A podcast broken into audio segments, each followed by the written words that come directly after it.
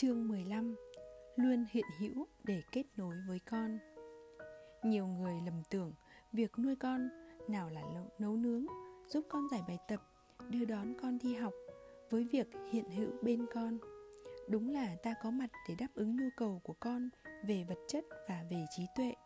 Nhưng điều đó không có nghĩa là ta đáp ứng nhu cầu cảm xúc và tinh thần của con đáp ứng nhu cầu của con để thiết lập sợi dây gắn kết đòi hỏi ta vận dụng rất nhiều kỹ năng. Ta phải lắng nghe con, thực sự lắng nghe những lời con đang nói, mà không cảm thấy mình phải sửa sai, trách móc hoặc giáo huấn con. Để đạt được điều này, ta cần quan sát cơ thể con, bao gồm điệu bộ và nguồn năng lượng nơi con. Hãy đắm chìm vào các yếu tố đó để hiểu con hơn. Nhiều người gặp khó khăn khi thực sự hiện hữu bên con, dù không nhận ra nhưng ta thường yêu cầu con gắn liền với chúng ta và sự hiện hữu của ta. Ta tưởng tượng mình đang chơi đùa với con, nhưng thực ra ta đang bắt con phải chơi đùa với ta. Thay vì đem năng lượng của ta trao cho con, nếu ta nhận thấy mình đã tinh tế chuyển năng lượng về bản thân mình, việc đó có thể sẽ thay đổi cuộc sống của con. Đối với các bậc phụ huynh hay phản nàn rằng các con ở tuổi thiếu niên không chịu trò chuyện với họ tôi thường hỏi tại sao họ nghĩ thế. Họ trả lời, thằng nhỏ xem tivi cả ngày và không chịu tắt đi để nói chuyện với tôi. Rồi thì, suốt ngày con bé xem điện thoại và không dành thời gian cho tôi. Hoặc, nó chỉ muốn chơi video game. Tôi chúa ghét mấy cái trò đó. Tôi phải làm gì bây giờ? Và có phụ huynh than thở, con bé chỉ muốn nói chuyện về các nhạc sĩ mà nó yêu thích, còn tôi thì mù tịt về chủ đề này trong các trường hợp trên cha mẹ đều muốn con dừng ngay việc đang làm mỗi khi họ xuất hiện và con phải làm những điều họ muốn. Cha mẹ không biết rằng họ cần phải thay đổi kế hoạch của họ và gia nhập vào hoạt động của con. Bất kể con đang làm gì không phải vì họ thích hoạt động đó mà là vì họ muốn kết nối với con. Vai trò của cha mẹ không phải là ra lệnh mà là hỗ trợ sự phát triển chân ngã của con. Vì vậy, nếu ta muốn gắn kết với con, dù con ở bất kỳ độ tuổi nào, ta cần phải tìm cách thích ứng với năng lượng cảm xúc của con. Khi năng lượng cảm xúc của ta và của con thích ứng với nhau, ta đảm bảo với con rằng ta sẽ không tước đi sự nguyên bản của con và sẽ không thay đổi con và việc này sẽ giúp con dễ tiếp thu. Dù con 6 hay 16 tuổi, con đều mong muốn có sự gắn kết với ý nghĩa và có ý nghĩa với cha mẹ nếu mối quan hệ giữa cha mẹ và con cái chỉ là sự kiểm soát, phê bình, trách mắng, áp lực, con sẽ bỏ ngoài tai mọi chuyện. Nhưng nếu mối quan hệ ấy là sự tự chủ, trao quyền, gần gũi, tự do về cảm xúc và sự nguyên bản, tại sao con lại khước từ cha mẹ? Ở bên con trong tỉnh thức cho ta cơ hội tặng con một tấm thiệp mời, nồng nhiệt chào đón con để con luôn cảm thấy cha mẹ nhìn thấy mình là vì mình, là chính mình và được phóng thích khỏi những lời phê bình, chỉ trích. Ta chỉ cần gửi đến con thông điệp, cha mẹ luôn sẵn sàng có mặt cho con. Chỉ cần dành cho con sự hiện hữu nguyên vẹn, ta có thể nuôi dưỡng một đứa trẻ khỏe mạnh về mặt cảm xúc. Nhưng một số phụ huynh cho rằng như vậy có nghĩa là họ phải ở bên con mọi lúc, mọi nơi. Không, ngược lại, cha mẹ tỉnh thức vẫn có thể vô cùng bận rộn và con cần phải tôn trọng điều này nhưng vào những lúc rảnh rỗi, ta có thể cho phép bản chân thân chơi đùa với con một cách chăm chú không? Nếu có, con sẽ nhận ra rằng chắc chắn mình là một người xứng đáng thì cha mẹ mới bỏ hết điện thoại, ngừng làm việc và dành toàn bộ thời gian cho mình. Trong cuộc sống của tôi, để bước vào trạng thái hiện hữu trọn vẹn bên con, tôi quyết định không thay đổi hiện trạng của con. Thay vào đó, tôi gia nhập cùng con tôi tìm cách tạo sự song hành giữa năng lượng cảm xúc của mình với con. Thay vì yêu cầu con phải tạo sự cân xứng với năng lượng của tôi, khi con nói chuyện với tôi tôi cố gắng toàn tâm, toàn ý lắng nghe. Tôi thể hiện sự tôn trọng giọng nói và tinh thần của con, tôn trọng quan điểm của con, cho dù tôi không đồng tình với quan điểm ấy, và tôi luôn ở trong trạng thái sẵn sàng lắng nghe, sẵn sàng thấu hiểu. Tôi luôn nhớ rằng tiêu của tôi khi hiện hữu bên con không phải nhằm thể hiện sự khôn ngoan và ưu việt của mình, mà chỉ là để gắn kết với con. Tôi biết cách trân trọng từng giây phút đối thoại với con và mỗi ngày cố gắng dành ra một giờ trò chuyện cùng con, gắn liền với trạng thái nguyên bản của sự yêu thương và trân trọng con người thật của con. Tôi thấy con, tôi đã học được rất nhiều điều. Tôi thấy, tôi cho con thấy, tôi đã học được rất nhiều điều ở con trong một giờ ấy, chúng tôi không làm bài tập, không làm việc nhà. Chúng tôi chỉ kết nối với nhau, dù là cùng ăn, cùng chơi, cùng đọc sách hay trò chuyện cùng nhau. Một giờ đồng hồ ấy có khả năng lấp đầy niềm vui của con bằng chính sự hiện hữu nội tại của con. Ta ngầm hủy hoại cơ hội gắn kết với con. Ngay khi con nói chuyện với ta ta muốn chặn ngang để khuyên lơn, phê bình, la mắng ta muốn quen gắn nhãn cho trải nghiệm của con. Tại sao lúc nào ta cũng muốn khuyên dân con, dạy dỗ con, nêu quan điểm cá nhân của ta đối với mọi thứ? Đó là do bản thân ta, không phải do con đòi hỏi. Đơn giản là vì ta không thể là chính mình và không thể cho phép. Ta không thể chấp nhận trạng thái như nhiên của tình huống. Con không đòi hỏi ta phải tự nguyện đưa ra quan điểm cá nhân và con cũng không mời ta chi phối mỗi cuộc thảo luận vậy nên có bao giờ bạn thử hỏi, tại sao con không muốn gần gũi với ta và bắt đầu giấu giếm ta mọi thứ? Trong số chúng ta, một vài người bắt đầu tỏ vẻ hiểu biết hơn nhờ đọc nhiều tài liệu chuyên sâu về tâm lý học, nhờ các chương trình giảng dạy và tư vấn về việc không nên ấn định mọi thứ. Ta bắt đầu thực hành nghệ thuật ngẫm nghĩ sâu xa từng lời nói của con. Biết đâu bạn cũng giống tôi khi đưa ra những nhận định như, mẹ thấy con buồn mẹ biết là con đang giận. Mẹ chỉ muốn con biết rằng lúc này vẻ mặt con rất giận dữ. Con cảm thấy như không ai hiểu con. Mẹ biết là hôm nay con cô đơn. Mẹ thấy lúc này tâm trạng con không phù hợp để trò chuyện. Mẹ chắc chắn con đang rất bực bội. Mẹ biết con cảm thấy bị quá tải. Mẹ biết con lo lắng về bài kiểm tra sáng mai. Bạn cần nhớ rằng những phát ngôn đầy suy tư này thấm đẫm cái tôi của chính bạn và bạn cần phải biết kiềm chế. Quả thực, không dễ để ta ngẫm nghĩ về cảm xúc và ý nghĩ của người khác mà không dính líu chút gì đến cảm xúc và ý nghĩ của riêng ta. Chỉ cần nghe thật kỹ những nhận định trên, ta sẽ thấy số nhận định có vẻ trịch thượng hoặc mang tính phán xét. Ví dụ như khi có người nói, tôi thấy anh đang tức giận. Ta cảm thấy dọ họ ra vẻ bề trên hoặc phán xét ta tức tối vì họ dám tỏ vẻ hơn người và ta im lặng. Hoặc là ta nổi trận lôi đình vì họ dám nói như vậy. Đối mặt với những câu nhận định như, tôi thấy anh đang buồn chán, hoặc, tôi muốn biết anh biết rằng vẻ mặt anh đang rất giận dữ, có lẽ ta cũng cảm thấy trịch thượng như thế và đáp trả, anh nói đúng, tôi đang giận đấy. Ta cần ý thức được nỗi lo và cái tôi của chính mình. Có như vậy ta mới có thể dành cho con những nhận định sáng suốt. Nếu không, thay vì cho phép con được thực sự trải nghiệm và hoàn toàn chấp nhận trải nghiệm của con, ta sẽ vô thức tỏ thái độ bề trên hoặc phán xét con, khiến con không dám thể hiện cảm xúc về trải nghiệm đó. Nói cách khác, ta cần hiểu rõ vị trí của mình khi đưa ra nhận định về con. Ta có muốn tham gia cùng con khi vượt qua trải nghiệm không? Hay ta muốn tách biệt bản thân khỏi trải nghiệm của con dù vô thức và hậu quả là ngăn cản con trải nghiệm cảm xúc của chính mình. Khi ta ở bên con, tại vị trí của con, ngôn từ cũng không cần thiết vì ngôn từ có thể tước đi sự kết nối cảm xúc của con với trải nghiệm. Chỉ cần ta xuất hiện bên con, thế là đủ. Có mặt bên con, ta sẽ là nhân chứng cho trải nghiệm của con cho phép con được ngẫm nghĩ về cảm xúc của chính mình, mà không cần phải nói bóng gió rằng con cần phải vượt qua cảm xúc đó. Thay vì bắt bệnh tâm lý cho con, ta chỉ cần cho phép, chỉ cần biết cho phép và biết làm nhân chứng, ta sẽ tạo cơ hội cho con học được kỹ năng tự suy ngẫm, thay vì ngày càng phụ thuộc vào ta.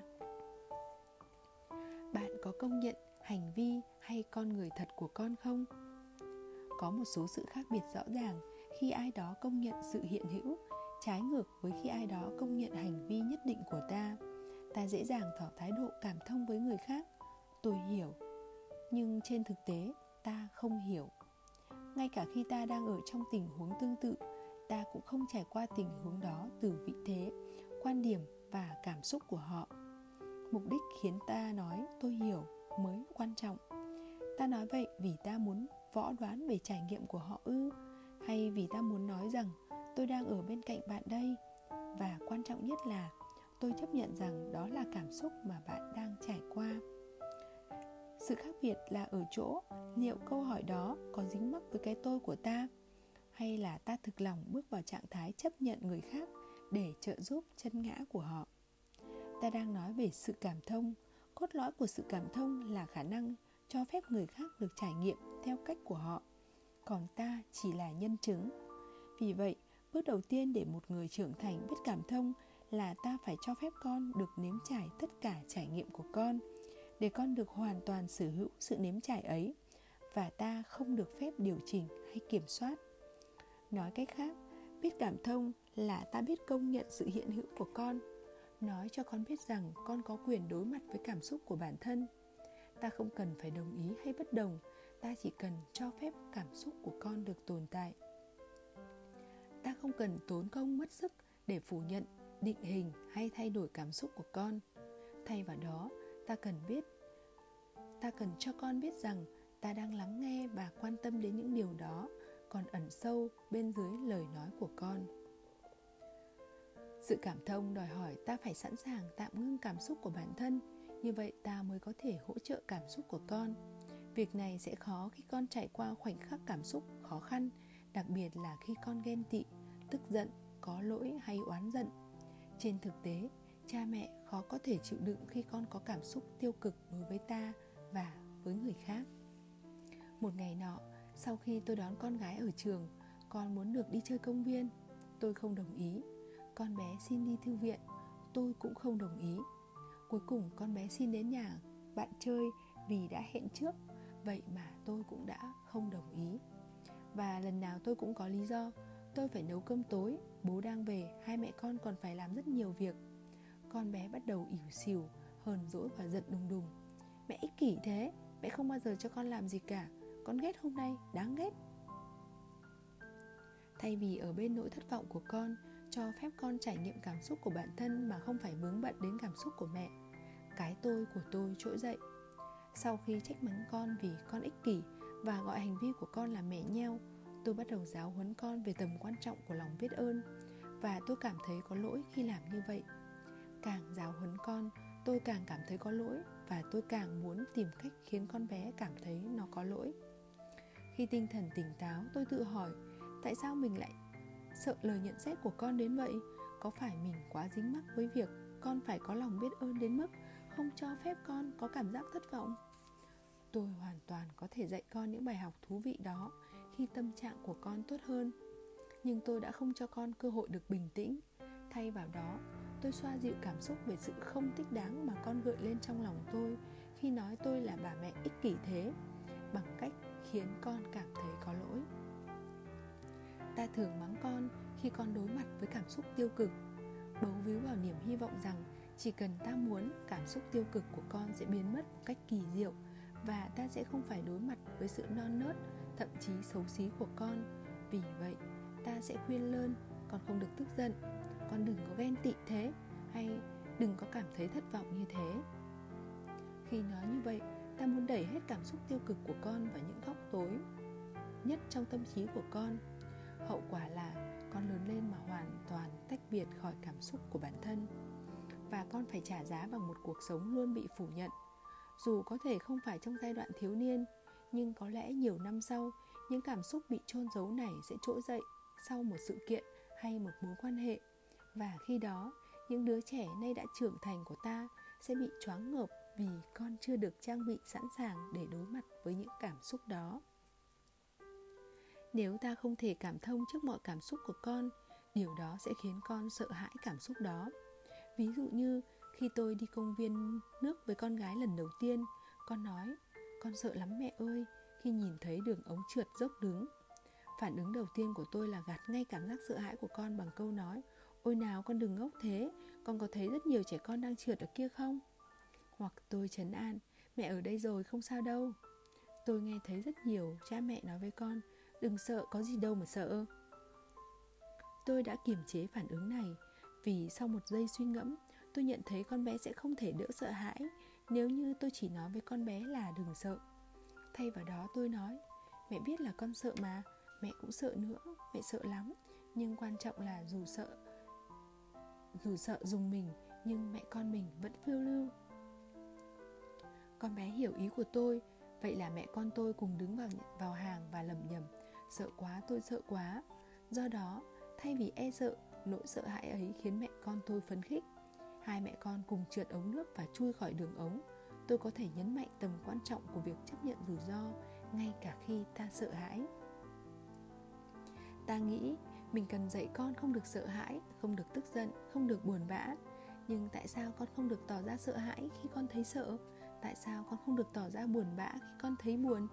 Tại sao ta lại bắt con phải chối bỏ cảm xúc của bản thân? Ta sẽ trợ giúp con nhiều nhất nếu như ta giúp con chuẩn bị tinh thần để vượt qua cảm xúc, chứ không phải khi ta ra sức gạt bỏ cảm xúc của con. Chỉ cần ta cùng con trải nghiệm, dù trần tục đến mấy, ta đều có thể khuyến khích con nói lên cảm xúc của bản thân một cách thẳng thắn và thực tế. Ví dụ như, con buồn quá vì bạn con không đến chơi được. Trời tối con sợ lắm. Hay, ở đây ồn ào quá. Chỉ cần có mặt nhiều người cảm thấy mệt mỏi khi các con cư xử chưa phải phép. Nhưng ta không nhận ra rằng, căn nguyên của hành vi đó là cảm xúc chưa bao giờ được biểu lộ và trở nên tách biệt khỏi ý thức. Nếu lý do của ta chỉ là khuyến khích con công nhận cảm xúc và ta cũng công nhận cảm xúc đó, ta sẽ khuyến khích con cảm thấy mọi cảm xúc và tìm được phương pháp phù hợp để đối mặt với cảm xúc. Tôi nhấn mạnh vào từ phù hợp vì ta có quyền không thích cách thể hiện cảm xúc của con, nhưng ta có thể giúp con điều chỉnh cách thể hiện cảm xúc đó. Ta biết con đang giận dữ không có nghĩa là ta cần phải cho phép con đánh ta hay đập vỡ đồ đạc. Chứng kiến cảm xúc của con thực sự là một thử thách đối với ta. Ta dành nhiều tâm sức cho con, với quyết tâm con sẽ thành công thay vì làm loạn. Và trong mong ước được trở thành cha mẹ tốt, ta khó có thể ở bên con trong trạng thái thực tế của con tức là cho phép hành vi đang diễn ra được tồn tại. Hãy hình dung khi bạn nói chuyện với một người bạn thân, mỗi khi bạn định chia sẻ quan điểm, ý nghĩ hay cảm xúc, người bạn ấy liền chen ngang và bình phẩm. Dù lời nói của bạn ấy đều có chủ ý tốt, nhưng những câu nói như tớ nghĩ là tớ cảm thấy là tớ tin là hoặc cậu nên hay tớ sẽ thực sự sẽ khiến ta cảm thấy khó chịu liệu bạn có muốn hét lên cậu làm ơn im ngay và lắng nghe được không? Ừm, đây chính là cảm giác của con đấy. Chính xác là điều con nói khi con quay lưng đi tắt tivi hay đóng sầm cửa lại. Con sẽ không trò chuyện với ta trừ phi ta học được cách tách biệt bản thân khỏi sự vô minh của mình để bước vào trạng thái tĩnh lặng và sẵn sàng tiếp nhận sự tỉnh táo của con khi chứng kiến con trải qua các trạng thái cảm xúc và kiềm chế mong muốn được phân tích hoặc phân loại trạng thái nào đó của con, ta giúp con có ý thức về việc nhìn thấu nội tâm của con. Chỉ cần không vội vã nói về cảm xúc hoặc trải nghiệm của con, ta tạo cho con không gian được hiểu bản thân. Ta cho con cơ hội được nghe tiếng lòng tiếng lòng ấy sẽ thay đổi mọi con người. Điều này có lợi cho con hơn ngàn vạn lời ta nói chỉ cần ta kiềm chế mong muốn được can thiệp, ta sẽ dành cho con không gian để tự suy ngẫm. Và khi đó, con sẽ là người lên tiếng, mẹ ơi, sao con lại tức thế nhỉ? Và ta trả lời, con có muốn mẹ con mình cùng tìm hiểu không? Và ta sẽ chỉ dẫn để con tự hỏi nội tâm của con xem trong lòng con đang nghĩ gì, khuyến khích con suy ngẫm mà không phải vội vàng đưa ra đáp án, đảm bảo với con rằng đáp án ấy sẽ xuất hiện có lẽ vài phút sau hay vài ngày sau, chắc chắn nó sẽ xuất hiện khi được tìm kiếm. Giúp con có cảm nhận thành thật về cảm xúc của mình và chờ đáp án của con, xuất hiện chính là tác động trao quyền thay vì giải thích cho con. Khi các con đặt câu hỏi, ta nghĩ mình phải đưa ra đáp án ngắn gọn và đủ ý, sẵn sàng trao cho con một câu trả lời chỉn chu. Nhưng nếu đáp án của ta là mẹ không biết thì sao? Đáp án này nghe có vẻ khác thường, nhưng cơ chế hoạt động của nó là đây. Khi ta nói với con những lý thuyết, những ý nghĩ được sắp xếp chu đáo và các câu trả lời có công thức sẵn, ta dạy con thụ động tiếp nhận kiến thức của ta. Nhưng nếu ta nói rằng ta không biết câu trả lời, ta mời con cho phép vũ trụ trao cho con đáp án hẳn mỗi người chúng ta đều thấy con vui sướng thế nào khi con đưa ra đáp án mà cha mẹ đều không nghĩ đến. Việc này nuôi dưỡng hạt giống sáng kiến và sự tháo vát. Câu trả lời ít ỏi nhất, mẹ không biết, nhưng mẹ con mình cùng tìm đáp án nhé. Kích thích năng lực sâu kín nhất của con. Tất cả bắt nguồn từ thiện trí của cha mẹ là bước khỏi vũ đài biết tuốt để bước vào lãnh địa không biết. Dưới đây là một số cách để ta bước vào lãnh địa không biết khi con đặt câu hỏi, đừng vội đưa ra quan điểm hay câu trả lời, chỉ cần bạn vui với không gian mà câu hỏi đó tạo ra. Cho dù biết câu trả lời, nhưng ta nên nói, mẹ con mình cùng tìm đáp án nhé. Ta nói với con con suy nghĩ rồi nói với mẹ phát hiện của con nhé. Thể hiện cho con biết rằng ta không thể thấu hiểu mọi thứ và ta vui vẻ khi ta không biết. Ta dạy con rằng biết đặt câu hỏi quan trọng hơn là biết đưa ra đáp án. Điều này giúp con chuyển hướng từ khả năng tư duy dựa trên kết quả sang tư duy dựa trên quá trình. Khi ta dạy con trân trọng khả năng đặt câu hỏi, ta cũng dạy con gắn kết với điều kỳ diệu của khả năng tưởng tượng. Quan trọng là ta không được trả lời ngay khi con hỏi, tại sao trăng sáng thế mẹ? hay sao mây trông giống bông thế mẹ? Thay vào đó ta hãy khơi gợi sự hiếu kỳ của con, giúp con trải nghiệm niềm vui vô giá khi được khám phá. Ví dụ, bạn có thể áp dụng một trong các phản ứng dưới đây để khuyến khích con bước vào trạng thái hiếu kỳ. Câu hỏi của con đúng là rất giàu trí tưởng tượng. Mẹ chưa bao giờ nghĩ đến câu hỏi này. Con luôn muốn biết nhiều hơn về cuộc sống, thật là một đức tính đáng ngưỡng mộ. Ta lặp lại câu hỏi và nói, đúng là một câu hỏi hay ho khi bạn dạy con yêu thích câu hỏi thay vì tập trung vào câu trả lời, bạn đã thể hiện cho con thấy ham muốn được học hỏi và sự hiếu kỳ, thú vị về cuộc sống. Bạn cũng dạy con hiểu rằng cuộc sống thực tế này vốn không thể đo đếm, không thể biết hết và không thể nhìn thấu. Con sẽ hiểu rằng không có câu trả lời nào là hoàn toàn bình thường. Và con vẫn cảm thấy mình có năng lực dù con không biết đáp án. Con gái hỏi tôi mẹ ơi, mẹ kể cho con nghe em bé được sinh ra thế nào đi ạ. À? không phải chuyện con cỏ đưa em bé đến đâu, là chuyện em bé thật ấy. Làm thế nào em bé đi vào bụng mẹ được à trong tôi trỗi dậy biết bao ý nghĩ thuộc về cái tôi. Ví như à đây là cơ hội để ta trở thành người mẹ khai sáng tri thức và kể cho con nghe câu chuyện thực tế. Hay, ta sẽ có cuộc trò chuyện giữa mẹ và con gái đầy thú vị về thân thể và sự tôn trọng bản thân nhưng tôi chỉ nói ừ đúng là một câu hỏi khó. Mẹ con mình cùng tìm hiểu trên mạng internet nhé. Tôi không vội trả lời, là vì tôi thực sự muốn con duy trì mong muốn được biết thông tin. Ở tuổi của con bé, tôi cảm thấy mong muốn được, mong muốn ấy thực sự diệu kỳ. Kiến thức ẩn sâu câu trả lời sẽ chỉ làm giảm mong muốn đó. Mỗi chúng ta đều có cái tôi của mình, vì vậy ta dễ dàng nói có với cái tôi của con hơn là trạng thái hiện hữu của con. Nhưng chỉ cần ta tỉnh táo và sẵn sàng có mặt ở bên con con sẽ học được cách sống trọn vẹn với tình từng khoảnh khắc trong cuộc sống.